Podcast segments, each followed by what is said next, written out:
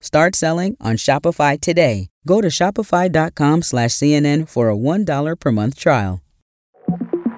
Hey there from CNN. I'm Chris DeBow with the five things you need to know for Thursday, February 29th. The Palestinian Ministry of Health in Gaza says more than 100 people have been killed and hundreds injured after the Israeli military opened fire while people were waiting to get food from aid trucks in Gaza. A local journalist says around 20 people were shot and killed, and the rest died in the resulting chaos, rammed by aid trucks or trampled by the stampede, as everyone desperately tried to escape the gunfire.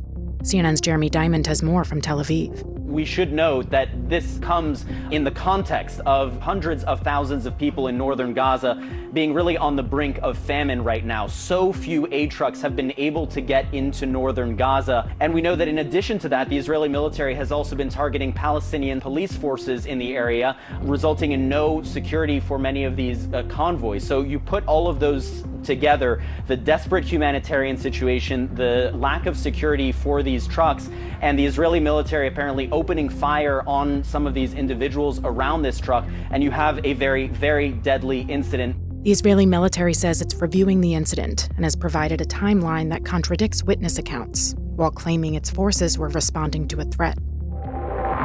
President Joe Biden and former President Donald Trump are both visiting the U.S. southern border today.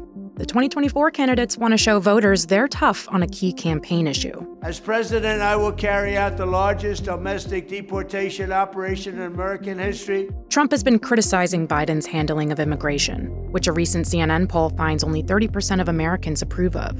The White House and Biden campaign officials alike say they see the president's visit as a unique opportunity for him to point the finger at Republicans, because a deal to address border security fell apart in the Senate earlier this month after it was tanked by Republicans trying to please Trump. If you thought Trump's political and legal calendar couldn't get any more chaotic, Illinois is now the third state to say they don't want Trump on their primary ballots, based on the 14th Amendment's so called insurrectionist ban. Yesterday's decision by an Illinois judge won't go into effect until the U.S. Supreme Court weighs in on a similar challenge in Colorado. The High Court is expected to side with Trump there, but the justices also want the final word on the former president's assertion of immunity from criminal prosecution in the federal election subversion case. That'll mean an even bigger delay for a trial in that case. For now, it appears that Trump's first criminal trial will be next month over an alleged hush money scheme. Trump's pleaded not guilty.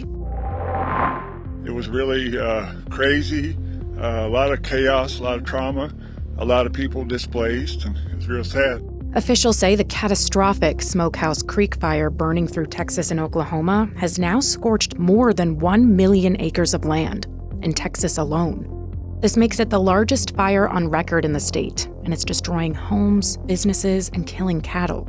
The family of an 83 year old grandmother say she died in her home due to the flames, saying there was, quote, no way she could have gotten out. And Tyler McCain's toddler wants to know where her house went after her family lost everything in the wildfire. I want house? You want your house? We'll get another house, okay? There's a chance of light rain today in some of the areas affected by the fire, but strong winds are expected to return by Friday, likely fueling the flames. Days like today only happen every four years. Does this mean we get paid for an extra day? That's next.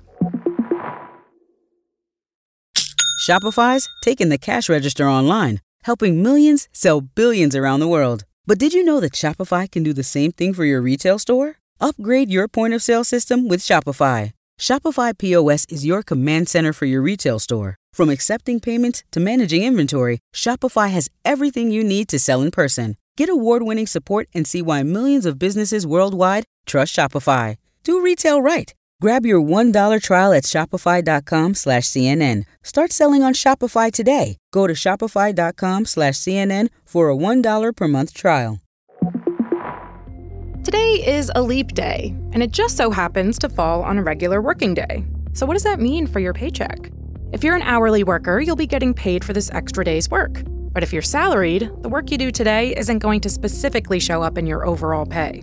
But one former HR executive says it's better to look at the big picture here, as any given year might have one more or less working day in it. So, really, it's likely all to just even out in the end. All right, that's all for now. And some exciting news before we go. This Saturday, you can start your weekend with five uplifting news stories. Every weekend, we'll be presenting Five Good Things, a new edition of Five Things that takes a lighter look at the world. We hope you'll join us.